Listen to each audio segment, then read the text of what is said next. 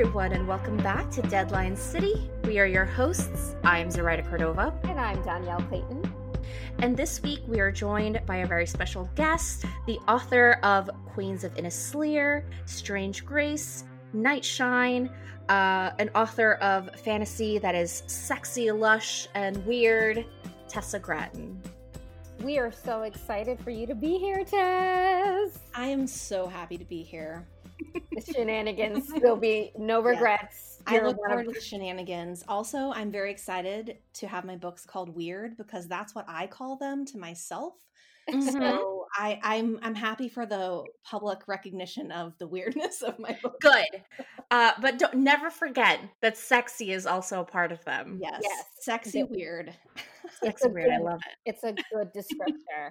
And one of the reasons we wanted you to come to the mm-hmm. podcast is because you are just the best, one of the best world builders in the business. And I wanted to talk about two particular things that are sort of bothering me in the fantasies that I'm reading, the fantasy that has made it to the small screen and the big screen. And that is both how we create sort of fully, I'm going to use the term sort of racialized worlds, meaning having distinct cultures and races and ethnicities and having that being meaningful in secondary world and in futuristic landscapes, and then also queering fantasy, queering the future, queering all of these other worlds. And I just feel like we're going to do a deep dive that's going to teach, I think, a lot of writers who are trying to do this in their worlds quite a bit. This is my favorite topic, so I'm happy to dig into it. Okay, perfect. So, first, we're going to start with race and ethnicity in fantasy worlds because something that has been aggravating me that I'm always complaining about, and it's in Zoraida's beloved Star Wars, it's in her beloved Witcher, and all these properties is where um, the you know race and ethnicity and culture tend to sometimes feel like they're painted on where when you scratch off that paint underneath is just the dominant culture, right? Dressed up. Yeah. And I don't like it. I don't I it feels lazy, but then people ask me how to how to do it, how to fix that. And I have to think about what to do. And you do it really well in your worlds. Let's talk about it. Yeah, thank you. I do think that one thing that The Witcher and Star Wars have in common is that they're purposefully trying to uh, take the the human culture at least and make it more universal and so they have this kind of colorblind casting at least the recent star wars um, where humans are humans and it doesn't matter if the actor is black or asian or white because they're human and they have all these alien cultures to be contrasted against. And in something like Star Wars, which is so big, you know, you have this whole galaxy, it's a little bit easier to get away with, I think, because you don't get into anyone's culture at all. You know, it's just it's it's these very um, big stories about um, uh, very inherent like archetypes and that kind of thing. And so I find it a lot easier to swallow with something like Star Wars, even when it is frustrating. But with something like The Witcher, which I also truly enjoyed watching, why? Yes. Uh, this is a betrayal. Listen, because it was sexy, Danielle. And I he think has leather pants. You can get away with a lot when things are sexy. And the very first episode of The Witcher um has eh, some of the best immediate characterization that makes me interested in what is going on in that world. And even though the character that I liked the most from that first episode was killed in the first episode, the relationship that the Witcher and the the I don't remember her name um the relationship that they developed and the way that magic worked between them Uh, basically fed me enough to you know rocket me into the next like four or five episodes until I cared about the characters enough. And that's the real reason I enjoyed it was the characters, not the world. The world was a disaster. Disaster. yeah, a capital D. A disaster. Disaster. Like it's everything I hate in one place. I feel like a lot of our listeners have have heard us, you know, talk about The Witcher for so long, and I saw a recent like they're they they gave Netflix gave like a tiny a hint that things are moving for season two. Um, uh, and I'm actually interested to see because like I I was actually warned away from the books by a couple of people because the race stuff is a lot messier or more stereotypical, but that's like not I haven't read them so I can't actually speak to that. Um but I I wouldn't also I like I also wouldn't say like that's unbelievable, right? Um I I don't disagree with Danielle. I agree with you, bro. Look, I'm just But I also need my fantasy trash. I know we need trash, but if we just talk about it like when we think about the industry and what kinds of things get made, I'm like, good lord. You know what I mean? Like this is a mess. But if we just I mean, look at the mess, let's look at the mess right. because a lot let's of look people, at the mess, right? So we have people repeat these patterns. They do mm-hmm. the same stuff. Yes. The indigenous esque people um, are in the woods with no clothes on, right? right. Usually, or, or like uh, like uh mm-hmm. they they use like um they have even even if they're not black they have dreads so like i love seeing white women with dreads that's always fun. Right it's it's always a good look um and then you've got the sort of it, it's it's interesting to think about what kinds of things keep showing up in the lazy world building of many secondary worlds and then what feels strange to me right? So the accents in that show felt absurd uh, yeah. to me. So it was very distracting. I had to watch with the subtitles on because I couldn't. Me too. I definitely watched with the subtitle. I watched. I I the the week that it came out, I watched this show from beginning to end three times because only eight episodes. So I watched it three times in a single week, and then when I watched it with the subtitles on the second time, I enjoyed it a lot. I enjoyed it the first time, but like my enjoyment of it just became so much more. And see, the mm-hmm. world is what I'm here for. And I know a lot of people love character, right? I do love character, but if I'm coming to a secondary world, I'm coming to see what's all around, right? So I mm-hmm. find I get nitpicky about quite a few things. And if we're talking about race and ethnicity, one, it's sort of the same trope. We've got the indigenous or black coded people um, they have a certain certain certain iconography always. I'm like, can someone write people in a jungle or in a forest that have different kinds of technology? Right, and I got into it about it because I said, why? Why does it always have to look the same? So, yeah, it's the, always the jungle. It's always the huts. There's the hut.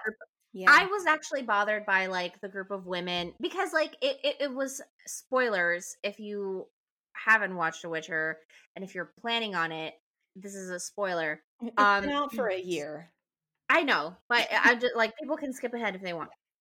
Uh, so there's there's a group of black women who are from a different part of the kingdom, and they're essentially like the Dora Milaje version of you know for The Witcher, uh, and they're they're following along this like old white man who has this knowledge, right? And I think that what the episode was supposed to be is like they think that they're being clever by um having these this group of like strong black warriors. They look straight out of Wakanda, honey. Yes. Straight out of Wakanda. And they are um they say that oh he's so beautiful he is this thing right and it's alluding to the fact that the man is a dragon is actually a dragon shifter um and then they they fall off a cliff and they die for him and that's the part of that i had a i had a problem with because i'm like this is the only time we see these women and this other culture and we're we we witness them die obviously they come back to, like they they're not actually dead the dragon right, saved right. them and then they come back for you know the the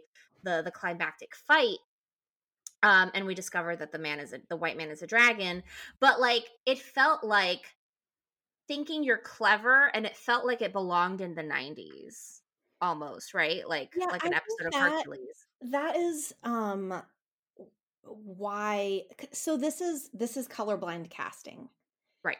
where a show is actually not invested in world and that at the core that's the problem. You know they're invested in the characters and the actors and making money and the world is fine but that's all it is and so when they they make these casting choices and they make these writing choices about who they're going to cast as non-white characters that's how they're thinking about it non-white characters and so it's always still centering the white gaze uh, partly because the you know the original content creator and you know probably the producers and directors and certainly the production company and the audience that they're thinking about are you know the white people the people who they think matter on netflix you know? And Right. so on a world building level they're not thinking about culture. They're not thinking about how different peoples interact. They're not thinking about international politics. They're thinking about the white gaze of their audience and how they can introduce um, non-white characters because that's what they're supposed to do now is introduce Ah. non-white characters and so who can they make not white who is cool you know who is Right. um, going to have at least an interesting arc maybe you know so that kind of thing the very the decision making process is focused on the white gaze Right. Like you had two of the magicians were like one was uh oh my god, Yennefer. So Yennefer Mhm, the mage. girl and uh she was having an affair with that other wizard uh mage. Right. Excuse me. Uh Thank you. This is supposed to be your damn show. I you love this the terminology? show, okay? I Okay. do love the show. What, I it doesn't seem like it. It doesn't seem like it. Uh, mage. Maybe I just haven't watched in a while. Because Daniela, okay? And now then that I have uh, Tessa Gratton back, other mage, the other mage, what's his name? He was black. Uh, and It doesn't mean anything. It doesn't mean anything. there's no cultural there's no cultural um differences between the different mages and i think that there would be in real life and i wonder if it's like people say that we can't separate like when it comes to fantasy we have to separate the real world and the fantasy world but i believe that we're all bringing our own baggage right? We're bringing bringing our cultural baggage our beliefs um and that and and so like why is it okay to have light sexism right in in a fantasy world but it's not okay to discuss race mm-hmm. This is this is my issue right here. I'm Yeah. wondering if the template for all things fantasy and the way that we understand fantasy in the Western canon is a white template, right? And so everything else is an aberration from that. And thus, for me, when you just do colorblind casting and you create a world where it is colorblind, for some reason, my brain, I cannot compute. I literally cannot connect unless you actually make the texture of someone's body, hair, world, food mean something. yes It, I don't know how to engage with the world without that. I don't Right. have the freedom. And so much because when you're so with secondary world fantasy, you always have to have touchstones for communication because you ha- you do have to talk to your audience. So like on a very basic level, we're all writing and you know whether it's for TV or books, we're writing in English. And so on a certain level, you have to be writing your world and your characters through the lens of what is possible with the English language. And so, like, you have these cultural touchstones, and in many ways, with particularly commercial fantasy and the stuff that makes it big enough um, to be, you know, made into TV shows, the amount of cultural touchstones is massive. You know, so it's like 90% stuff that your average American will recognize, and then only 10% strange fantasy stuff. mm. because that's how you make it commercial you know and the farther away you get from that 90% or what you know whatever it is i'm just making up these numbers the more work you have to do and the more specific it gets and the less commercial it gets because commerciality and specificity have almost nothing to do with each other uh, beyond that like very small 10% middle ground and so that's where we're expecting these big properties to do all this work, and they just can't because their priorities are are I hesitate to say wrong because I too would like to make money. but you know what I mean? Like you everyone works so as authors, we work with different boundaries of what kind of specificity versus what kind of commerciality am I willing to um, give up or donate to create a balance of a book that my audience will respond to. And hopefully, it will be, you know, a bigger audience than 10%, which right. is like, that's, it's, it's really hard. And, um, you know, it's so rare for big properties to push past that 10%. And that's why when they do, you have a huge response to it. When they do that and they're successful, there's a huge response to it. You know, like like with uh, something like Black Panther, for example. Right. Okay. Yeah, because the analog is so strong, right? Right and we can feel it. And even though there's vibranium and there's all this other stuff, we can understand what Wakanda represents. Right. The iconography, even though foreign to many, has enough parallel that we can access it, right? Right. But I'm trying to think of a secondary world fantasy with really good analogs that sort of take on some sort of shape, right? That work. Well, I I really enjoyed this year, uh, A Song of Wraiths and Ruin. Um, I thought that Roseanne Brown did a really great job at creating analog, and I am and as an outsider, I don't know which countries she was referencing, but the fantasy cultures that she created had such incredible like they were incredibly defined on their own that I didn't need to know what the analog was.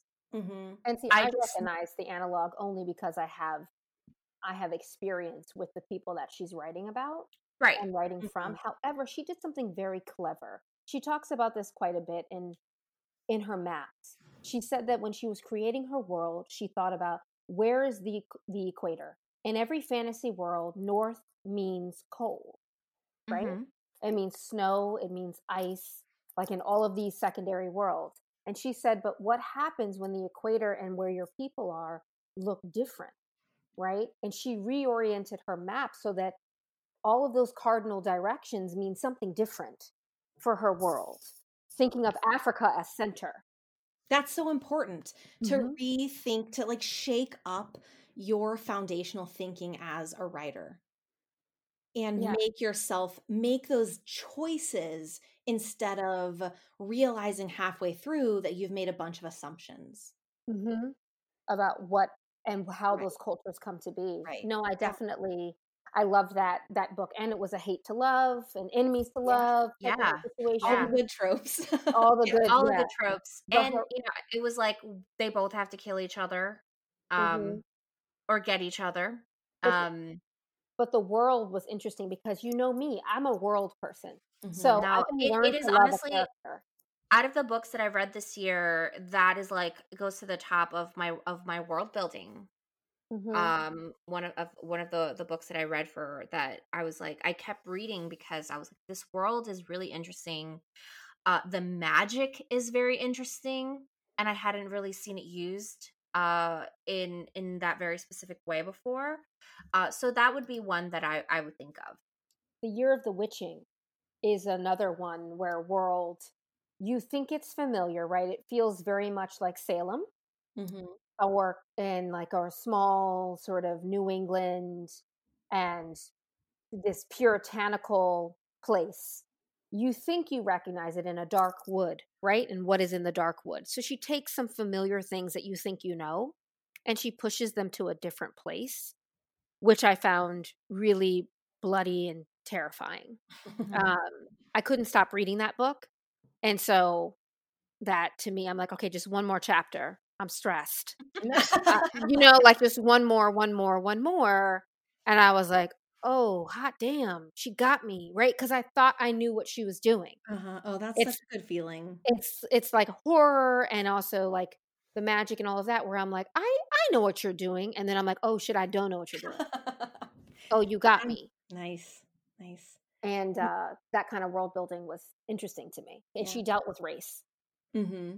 is this just something i need? Is this a me problem and not a world problem? is what i'm trying to figure out there are very few i feel like white authors or maybe just like authors in general but like who pay such close attention to the way race works in fantasy like i feel like i always go back to tessa and to kate elliott and Mhm. uh and and it's just like a very specific thing i've noticed where all the other fantasies that i've read i feel like it's just like like i just read a fantasy an adult quote unquote new adult it's not really new adult it's adult fantasy where the men are all described as being tan or have having had a tan if they didn't live like underground um but all the women are white but like the guys are like light skin but there's no race right? It's not a race like being tan tan is not a race.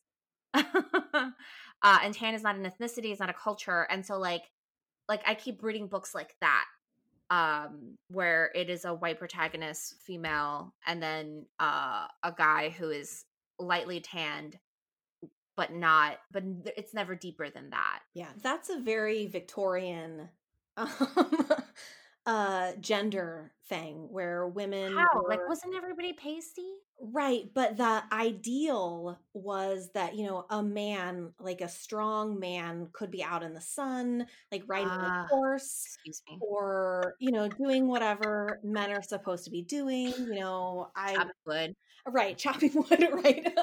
um, definitely not actually farming, but maybe supervising the farming. Whereas, like you know, the women always had their umbrellas and everything. So that, that dichotomy, that specific gendered dichotomy of the very pale uh wayfish woman and then the suntanned specifically suntanned hero is a Mhm. very victorian romantic um because i always go crazy when i hear that that that description i'm like do you mean italian do you mean latino do you mean greek like what do you mean right yeah Is it Jake Gyllenhaal in that Prince in that that, Oh, that don't movie? bring him up in Prince of Prince of Olivia. Persia? Don't do that. Don't do like- that. What are you talking about? They made him brown. They fake him They gave him a that. tan. That's what I like. Every time, like an author is like he had a tan, but doesn't specific specify a oh. culture. I'm like, it's Jake Gyllenhaal in the Prince of Persia. That's what it is. They put him in like an easy bake oven for 15 minutes, and that's what came out. Well, I think part of the problem is the lack of like contrast, the lack of comparison. You know, if someone is described as being tan and it's just because they're the hero, then you have nothing to ground that in. But if someone is tan compared to this other person, you know, and depending on the like the nuance of the line, does that suggest, you know, a difference of parentage or where they come from or is it just that one is a farmer and one is you know, uh, from Parliament or whatever.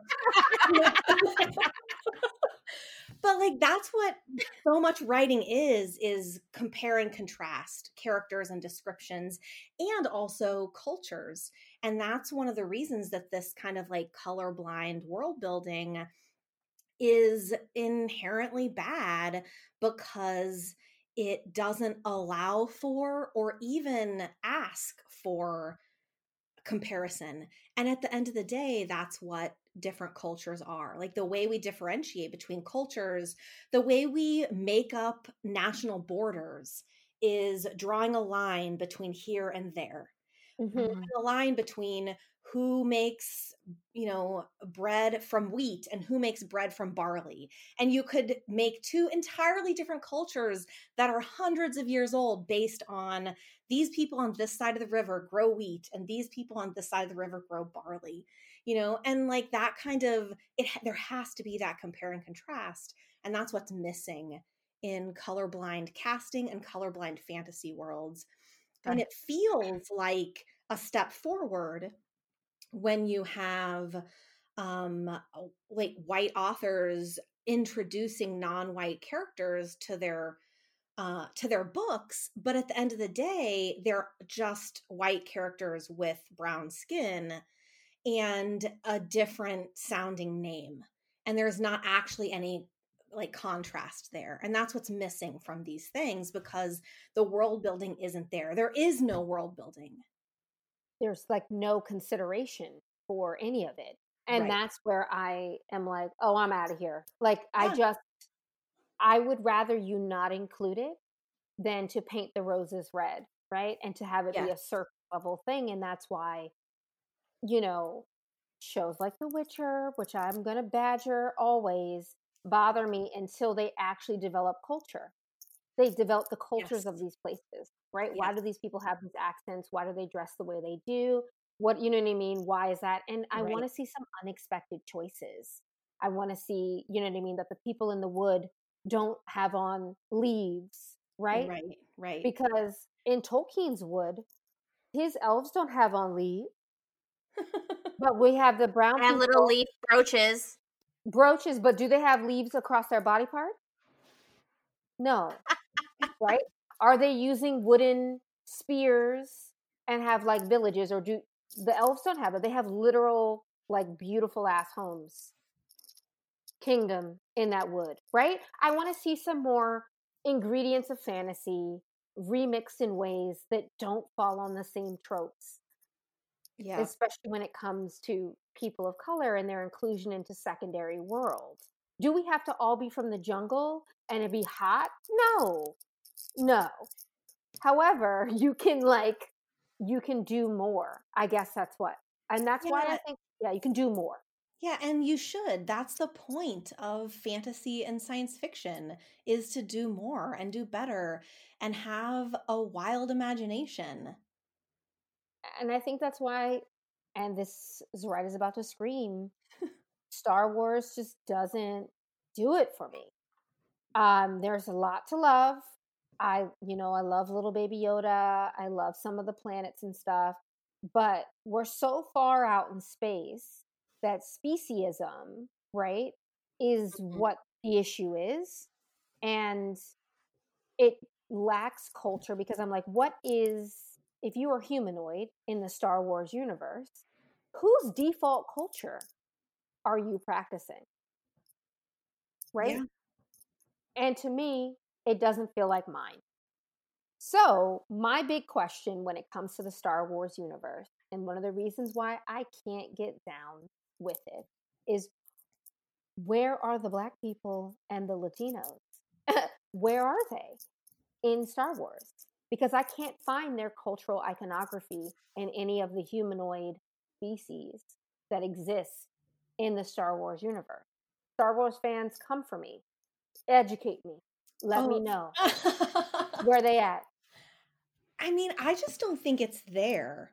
And I think partly that's because that's not a Star Wars priority. Star Wars is uh, very generic and that's one of the reasons like overall it works and then the specific parts work very well for the people that they speak to but not for others. That i think that's a reason that it works very well as a big franchise because different people can like different things.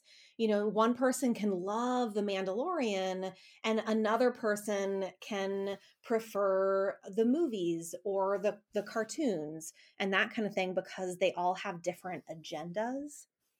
And um as a whole, it is just very like slapdash kind of world building and that probably would I mean, like if I was if I was writing something in Star Wars, I'm sure that there would be a lot of rules about what I could and couldn't do for world building. So um maybe it's unfair to say slapdash, but that's the way that it ends up seeming because there is no culture. You know, and every once in a while you get a little window into a specific planet, but that is divorced from um, anything that we would consider to be a specific um, earth culture like our actual cultures or queer culture or black culture right. or latino culture anything like that and so on one level they can get away with that because it takes place a long time ago in a galaxy far far away but there will always be a lack of connection for a lot of viewers or fans for the same reason. Yeah, I think that so when it comes to Star Wars culture, I don't think that there's no culture.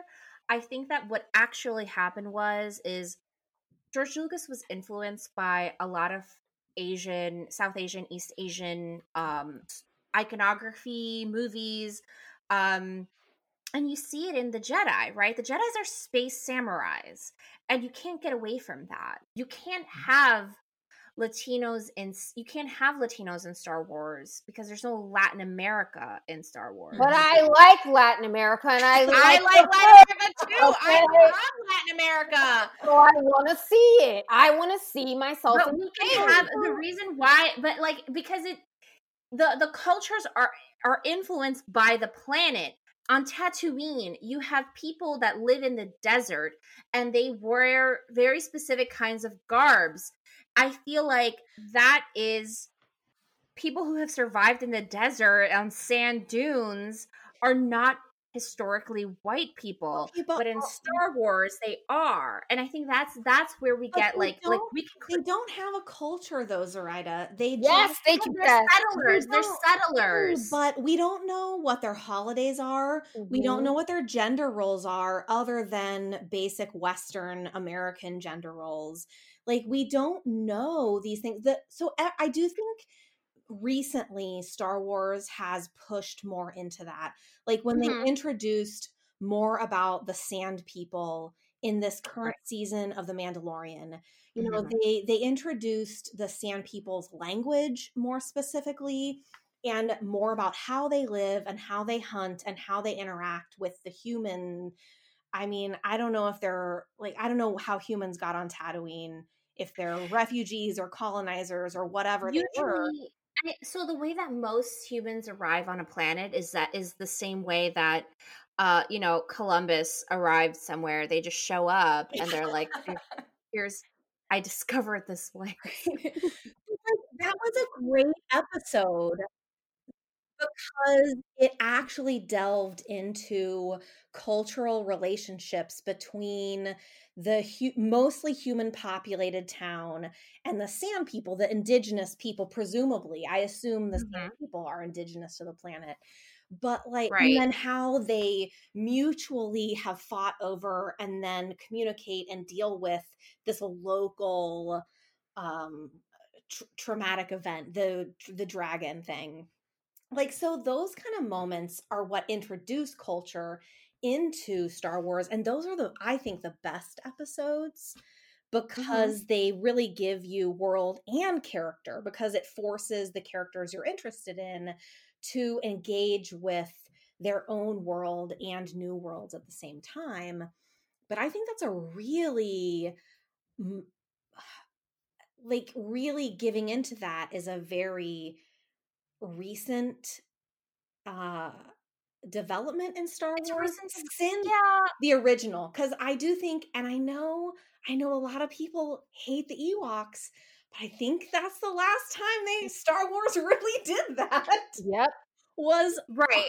I mean, when I was little, when I was little, I used to think that the Ewoks were Ecuadorians because their made up language uh they have they they just walk around being like chucha chucha and i'm like and that is a curse word in ecuador. That is like saying uh expletive expletive yeah, I thought you were gonna say it. I didn't- I didn't know where that was going.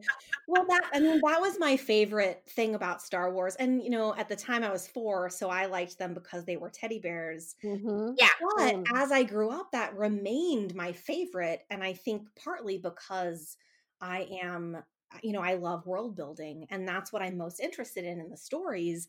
And even though, uh, you know, I I don't I think maybe Empire Strikes Back is more character compelling. Return of the Jedi is the one that I always go back to over and over again because of the conflict, the cultural conflict of the different um you know the the rebels have to engage in various cultures and they don't get to win they don't get what they want until they learn how to engage with that culture whether that culture is Jabba the Hutt's underground or the you know the Ewoks culture on Endor that's Mhm. how they get what they want is by Right.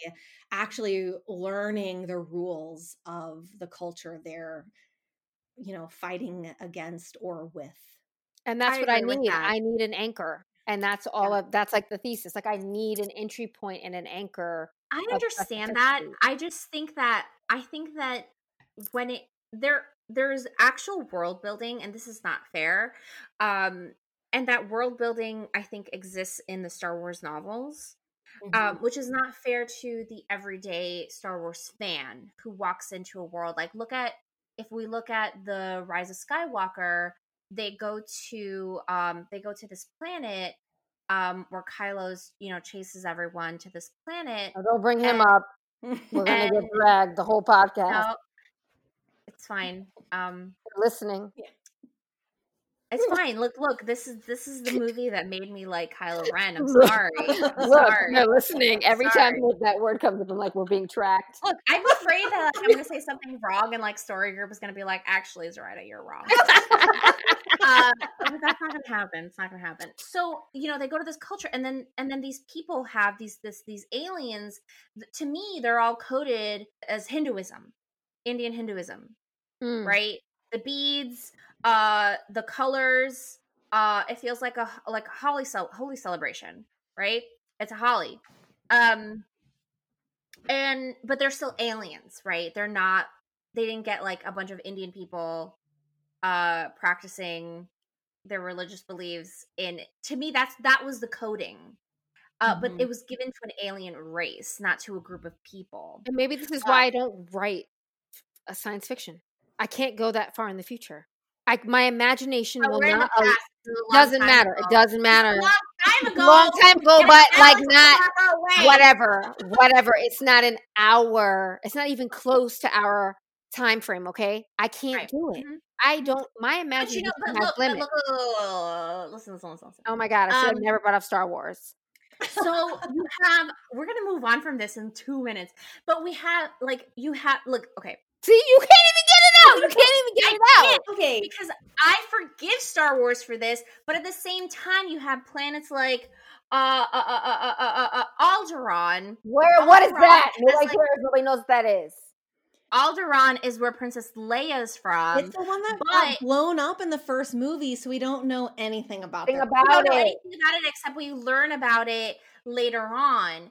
And the thing is that like these like the cultures in space have to look different from the cultures on Earth, but it is both a fallacy and um and an exaggeration of culture because on one hand we are mimicking things like samurai culture and like all of these different influences but at the same time we are stripping culture out of things and and just putting people of color on them, right? Like Jimmy Smits is Le- Princess Leia's stepdad.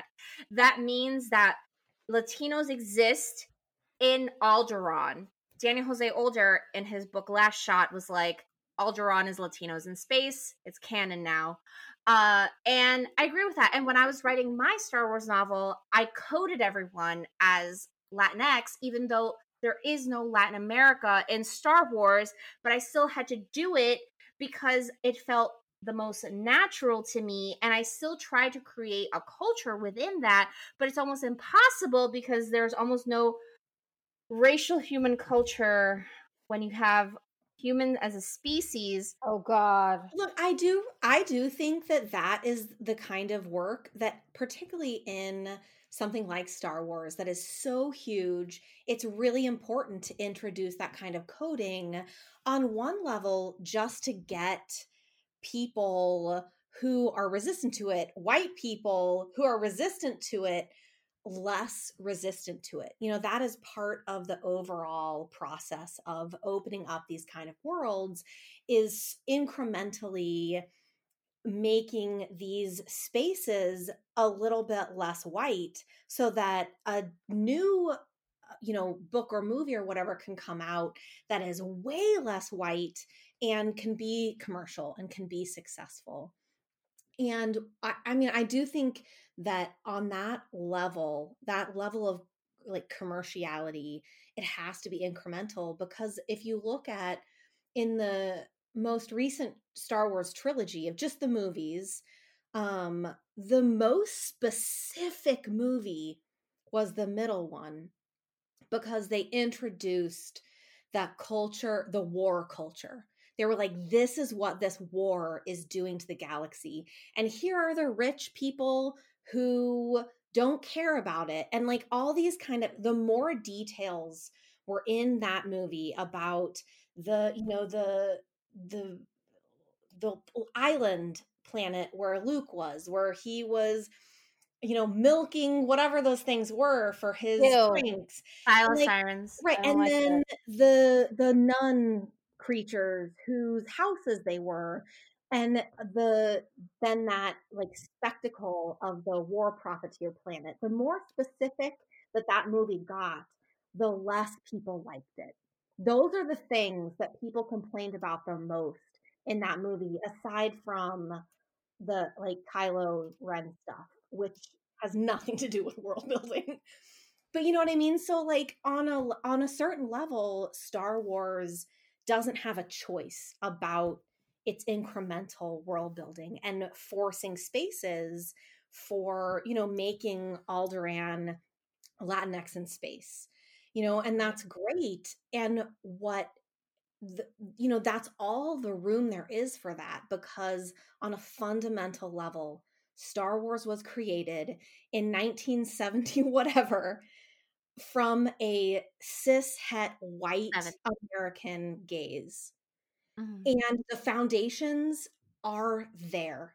And so everything that comes after that has to maneuver within these cornerstones of the original world building. Right. And I find and it overwhelming.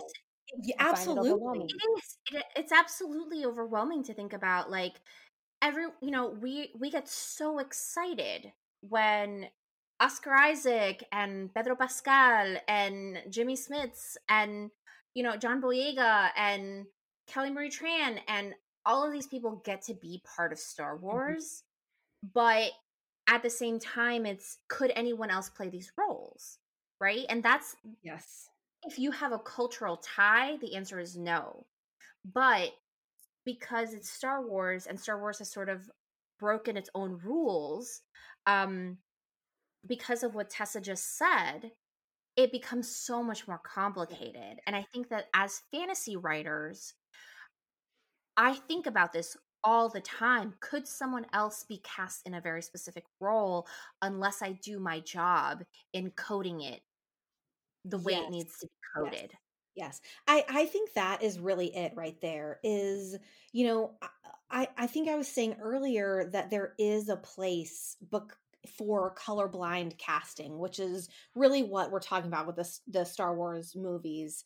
Um, because there are these cultural touchstones that it's important to break down the white supremacy baked into them.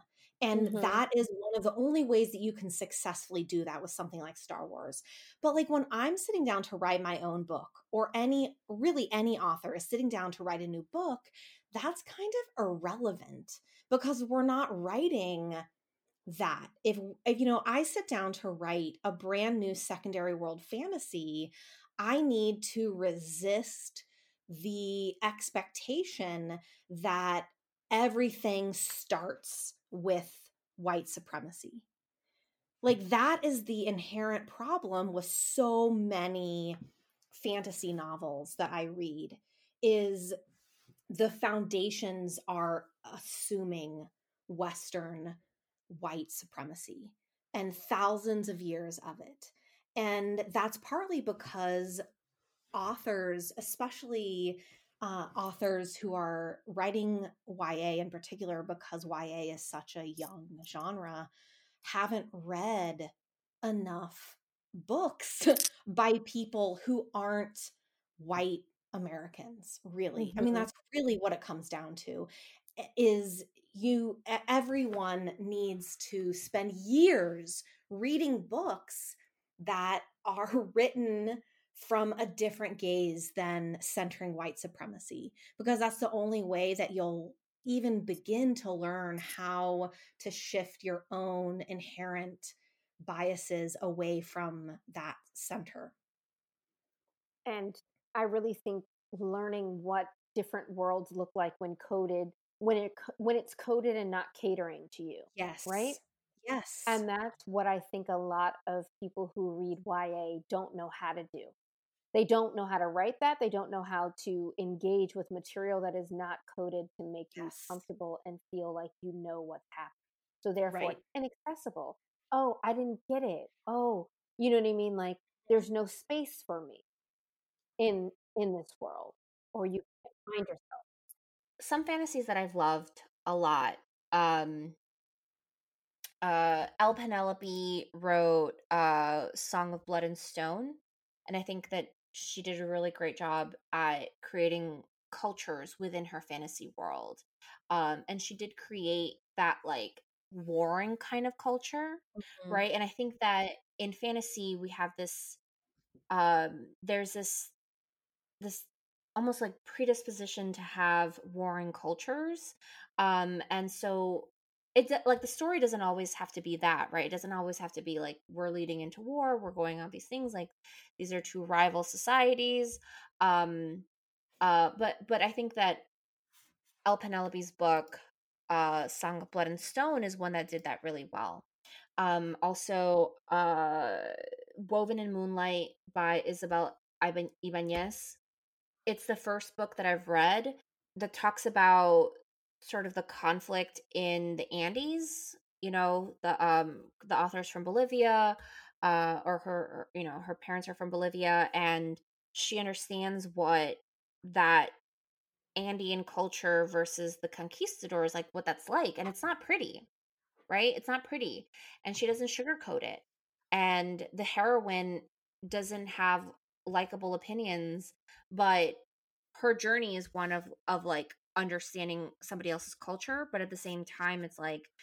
i would like to see more fantasies that don't have anything to do with the like a western colonizer. Mm-hmm. i mean that's where i want fantasy uh to move away from or if we want to use that analog how do we do it different like mm-hmm. Rebecca Roanhorse's new book, Black, Black Sun. Sun. Yeah, it's it is so good, so, so good. good. on so many levels. Um, the book, it's actually a duology that I always have to recommend for this. Um, is uh, the only books by N.K. Jemisin that no one has ever read. um, I mean, obviously, a lot of people have, but there, her duology, the Dream Blood duology, mm, yeah. it's the Killing Moon and the Shadowed Sun, and yeah. the world building is the best I have absolutely ever read. And everything about the characters and the conflict comes from the world. And there is, as far as I can tell, absolutely no um, Western or white gaze on any of the foundational levels of this duology. It is just absolutely fantastic. And anyone who wants to learn about world building should read that duology. And it's just incredible. Mm-hmm. And study, I really feel like thinking about what is communicated.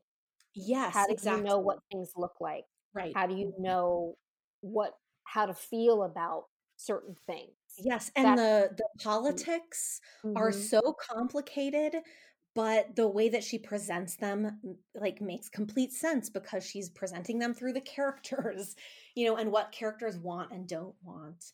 Um, and the other the other person who has great world building um, examples, Martha Wells hmm. has two series from the last several years that do opposite kind of world building.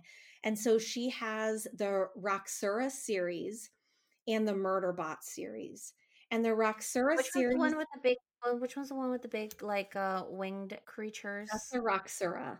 So it's a, it's a secondary world fantasy where there are no humans on this entire planet.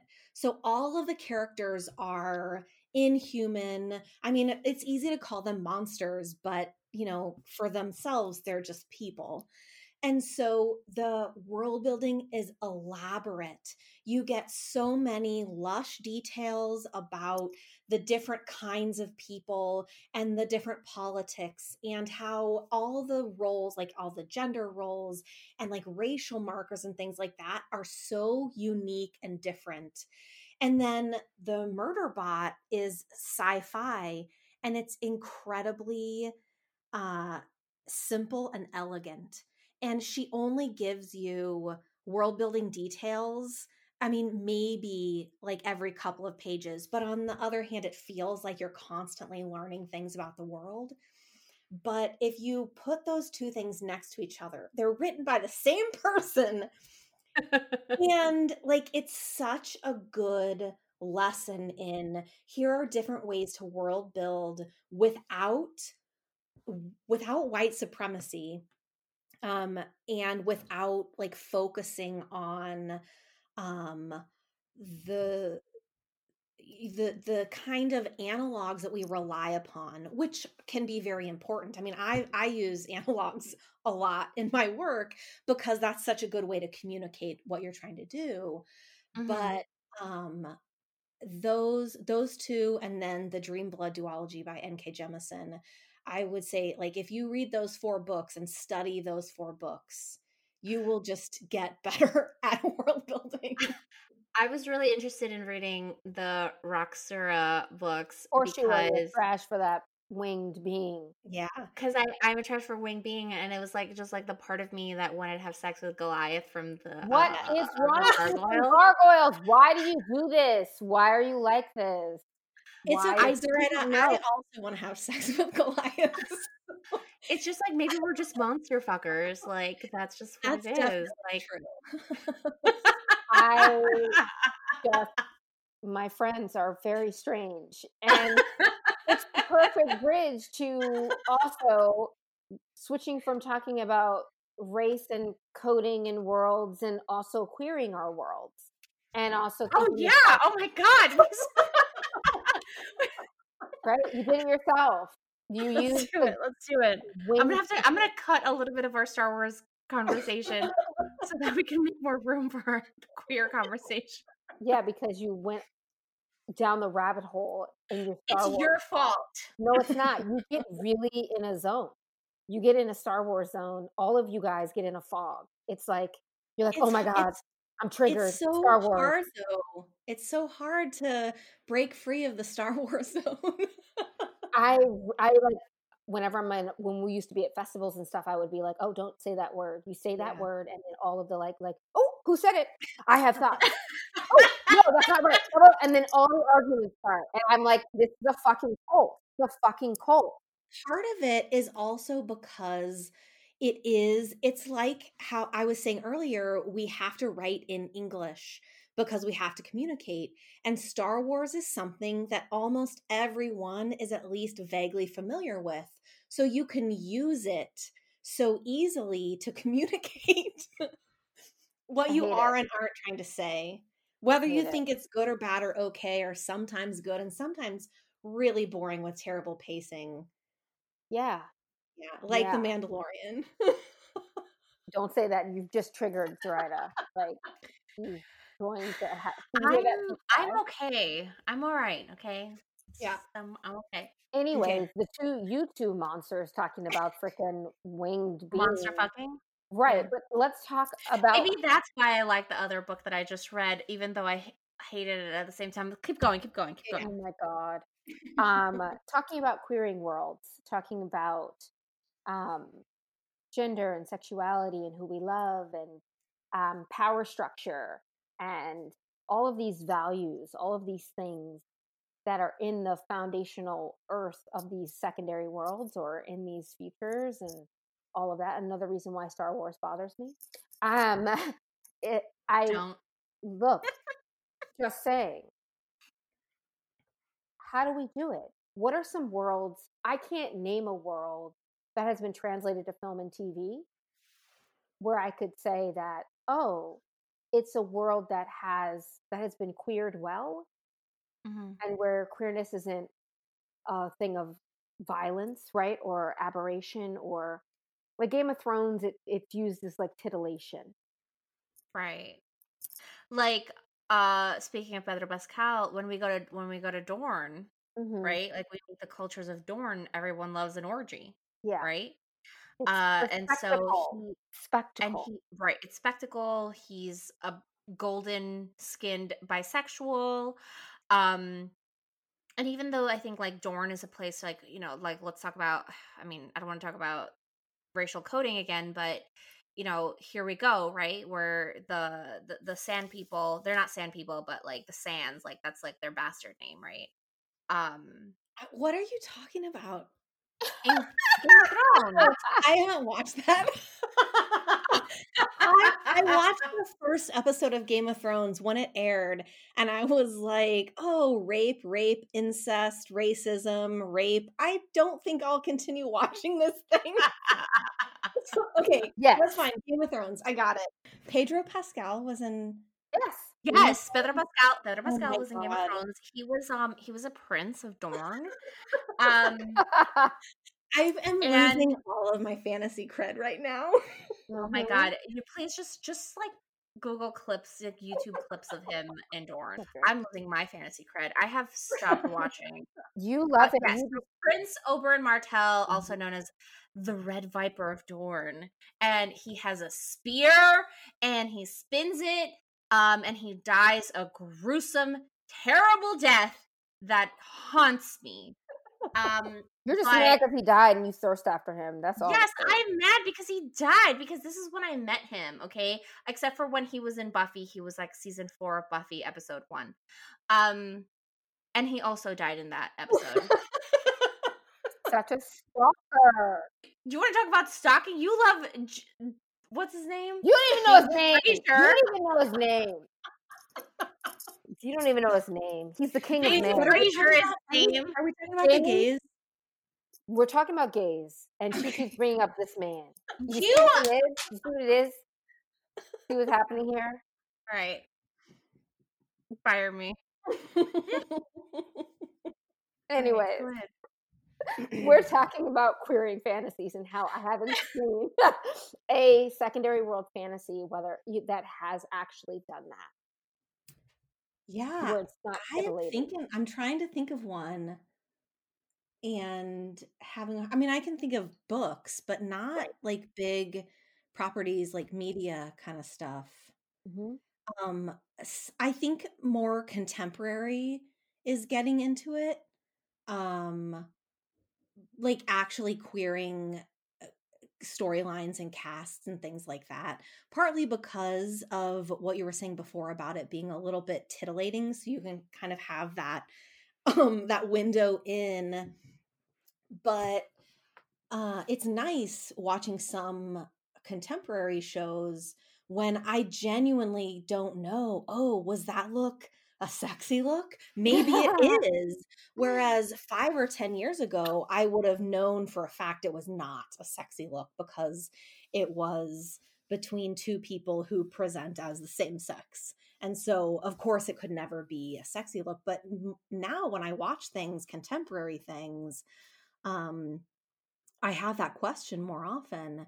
But with fantasy and sci fi, I think there's so much reliance on gender roles to make Mm. people feel familiarized with something whether you have dragons or aliens, it's like, well, but you know, you also have binary gender, men and women, and they do these things, and that's the end.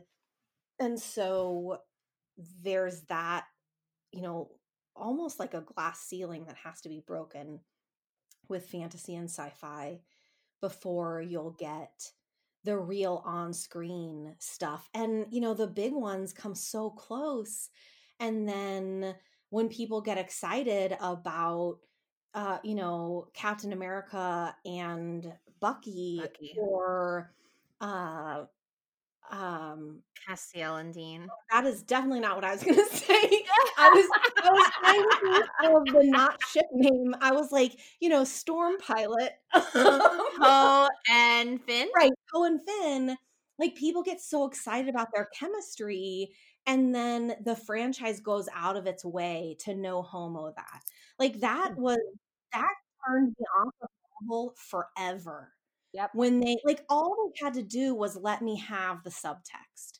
You know, I would I would have been happy if they'd continued giving me the Civil War, uh, not Civil War, the one before that, the Winter Soldier subtext.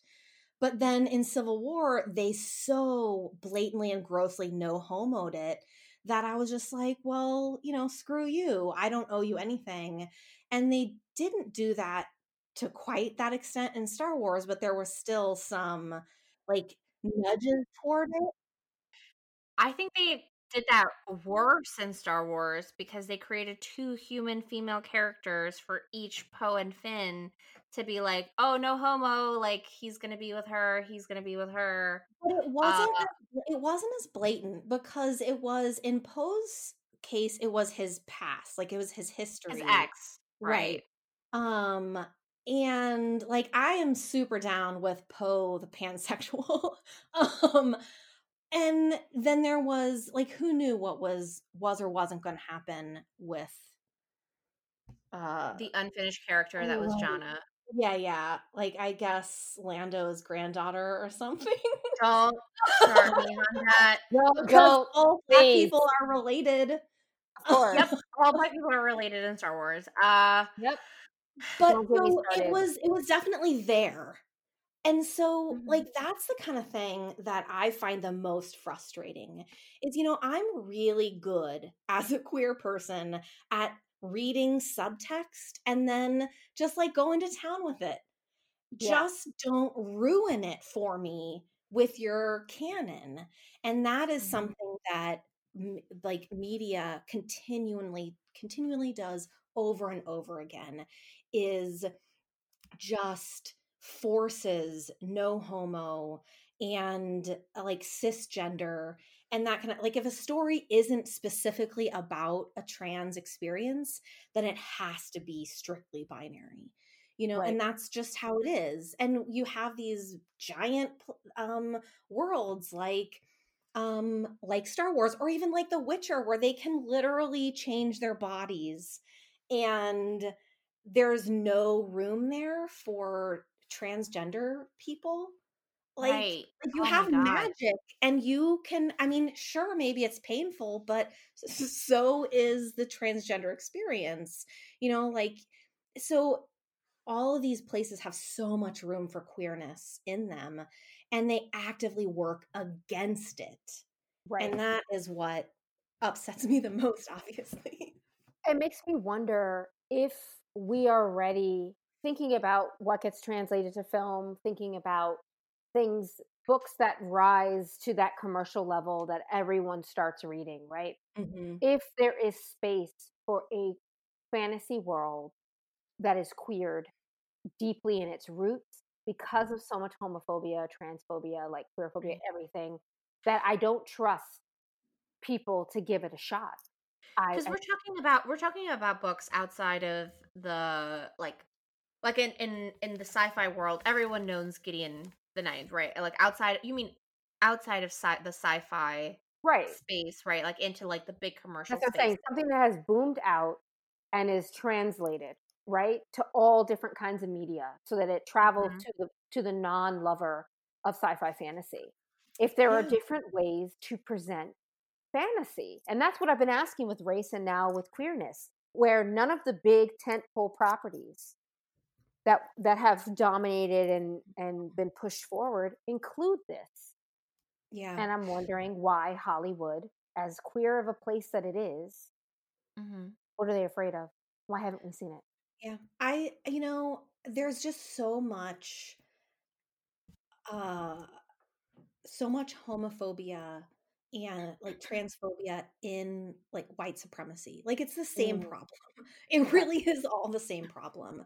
And that is the both subtle and extreme um like story that has dominated America in particular for its entire existence and is, you know, on the rise again, both um, subtly and extremely. And so, you know, that uh, like it's almost something that you can't even touch if you're trying to be a commercial winner because that's where controversy lies. You know, that's one of the places that controversy lies. And there are such different experiences of sexuality and gender and stories about sexuality and gender around the world. And you know we have more and more avenues to share those and experience those as you know we get different access to media from around the world but that's still a choice. You know that is still something that you know until netflix has you know 60% of its stuff not American stuff or not, you know, like Swedish crime drama, um, then, you know, where do you even, you have to actively seek these things out. And like, I, I feel like that is the, like part of the conflict is there's so much there, you know, so many examples that do these kind of world things right or at least in different ways that maybe could be right that you know i'm really excited to consume different ways of creating worlds with different you know cultural and racial markers and different queer markers but it's so hard to get access to them unless something else about them makes them so wildly popular that they get on Netflix or Right. Hulu or whatever. And maybe the more of those there are, the more uh, uh, places like Hollywood will be willing to risk them. But like at the end of the day, Hollywood and Disney and like News Corp and all these things are really conservative places. Mhm. And they, Right. you Right. know, they Because they're quote unquote family places, but they don't make room for all families. And like you have a place like Disney that has been, you know, on the ground, on their like employee level, have been one of the more uh, gay friendly corporations for, you know, decades. Disney has been known as a pretty safe place to be openly gay, but they still don't make gay movies. You know so there's still such a divorce between what they do on the ground level and you know that's great like i'm not complaining that they rec- recognized domestic partnerships before gay marriage was legal that's amazing you know i love going to disney world and holding my wife's hand and not really being worried about it like i can do that in disneyland easier than i can do it you know than i feel like i can do it in in New York or something, you know, in a in a normal city, not like the Magic Kingdom. But Mm-hmm. you know, then they're they have all of these properties. Like they're both Marvel and Star Wars now, which are b- so like intensely no homo. And i- And why, yeah, right? it's so I mean, I don't even want to say baffling because I do understand it. You know, there's a difference between what you do and what you say. and Right.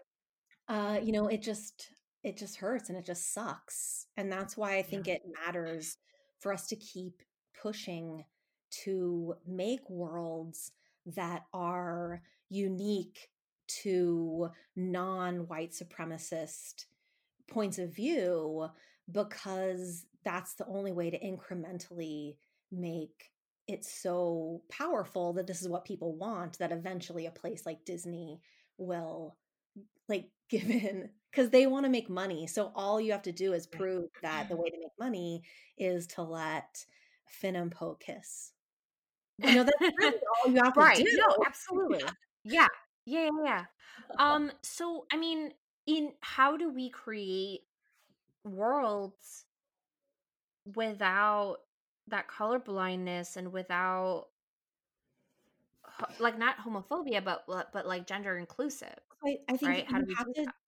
do it on purpose. And I know that sounds really simple, You're but right. When it really comes down to it, if you are making a secondary world, I like I challenge all creators to purposefully so you have to you have to choose to do this intentionally. So you sit down and when you are developing a world, eh, just do exercises with yourself like what if this world has three genders? What if this world has five genders? What does that mean? What if Mm. this, you know, this kingdom or whatever it is, um, is actually a queendom. What does just changing that word mean for my world building? What does it mean if it's an oligarchy? What does it mean if it's a democracy? How did that happen? What if it's a, like literally go to these foundational things and force yourself to break down your assumptions. Like you have a lot of people start their books with, oh, I have this image, I have this character, and then they build that character with assumptions. And when people say things like, this character popped fully formed into my head, what that actually means is that character popped fully formed from your cultural assumptions. And so, you know, it's Oh. not magic, it's your brain patterns building something based on what your brain knows and what your brain has learned since you were an infant about what is good and what is bad and what are gender roles and what are racial stereotypes. So anything that just pops fully formed into your head, you should question as an author and You're right. challenge it. You know, even if a character or a world or a magic system feels good, try doing it in a different way. And mm-hmm. that will either give you a better way to do it or it will teach you how to make your original spark more specific and more relevant. And then you'll be making a choice on purpose. Like, no, this world needs to have a kingdom for this reason and it needs to have a binary gender system for this reason and i'm going to choose to make the you know the gender roles in this way or that way and then you have to ask yourself questions like where is the space for transgender people because there will always be transgender people and if you don't Mhm. build that into your culture then that means that those people are living on the margins. And so, what are those margins and how do they adapt to those things? And it's the same with uh, racial differences you know like why is your you know why is your world built this way why do certain neighborhoods i mean this is just like fundamental like city planning and things like that Yeah. like read about how civilizations organize themselves because anytime there are strict um like neighborhood um you know like diff- specific peoples live in specific neighborhoods that is a reason that doesn't just happen because um every people who are familiar with each other stick together like that's part of it but there's always going to be uh, something forced there laws or policing or you know trade routes like all these kind of things and languages and who speaks what like all these fundamental things that people just assume and as soon as you start asking questions and challenging your own assumptions about why you're making these choices that will inevitably lead to better world building And that's the hard part. That's the part nobody actually really wants to do. right And it's easier to do what everybody else is doing. Yes. and because just it remix confronts it. things in your own culture that you don't want to talk But about. that's why you have to read widely. That's why you Mhm. have to read books and not just fantasy books, but books that are written uh, from all around the world. Because if you, you know, a, a white kid growing up in America who is only given books by white people, reading a book by someone from Nigeria or a book from, you know, someone from Thailand, like any of these things will teach you um about writing and about world building and I, like help you understand that the whole world is is is like relationships you know Right. you have to read widely and by e- like every author you can get your hands on and it's so easy with the internet that is true. It's true so easy with apps like uh, Libby, which is uh, the library app, um, which you can access with your library card. in summary, I feel like this is such a complicated topic and it's one that I mean, I have a lot of feelings about and I'm just hoping and looking forward to new fantasy adaptations to see Mhm. how we're pushing. yeah What does Hollywood learn? You know, our buddy Leigh has one coming in April of next year of 2021 and I am curious to see how this world is translated. yeah me too Um i'm looking forward to it Me too. And it's just been, I can't think of another secondary world fantasy from YA that's been translated. There was the Shannara Chronicles, which, uh, laughable. Is that YA? that wasn't Yes.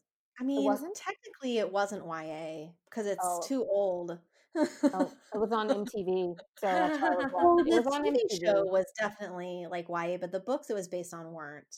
Okay.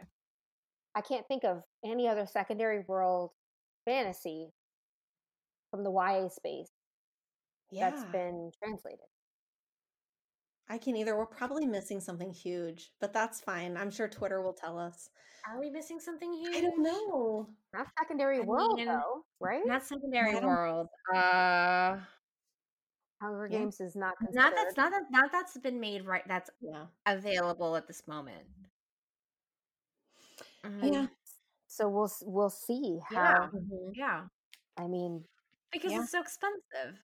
i get it i mhm. mean but ben barnes said you and i are going to change the world and so we're going to see that's what the trailer, that's what the trailer I'm ready. Shadow and Bone says. My, my body is ready. i'm ready for the score ready. i'm ready for the score alone I think the score is gonna be Oh, beautiful. Mhm. i want to see what this sort of what this world looks like um, because there are people of color in it and i want to see how it how it is translated um, and i'm looking forward to it if it goes really really well i feel like maybe we'll have space for a lot more yeah. which would be hope so. amazing and um and i think this is where we push this is where we push all the Mhm. things is in the fantasy space Yeah, because it, should be the most open to it. Yep, the most radical. And Mhm. you know, thanks for joining us Yeah, and going oh, down this rabbit hole me. with us in it. Fantasyland. Anytime. I can send you links to the two world building uh, resources that I recommend the most. One is just Kate Elliott's blog, where she has gone in really in depth into world building sometimes. And then N.K. Jemisin put up a brief world building like seminar that she taught online for free and she goes through building a world from like the geography of the planet and weather up through culture and into like conflict and it's so good so i can send you the links for those two things to put at the bottom or wherever That would be great. the show notes. Uh, thank you all so much for listening. Check out our Ko-fi, our Patreon, and we will see you next week. Yay Deadline City is part of the Frolic Podcasts Network. Find more podcasts you'll love at frolic.media slash podcasts.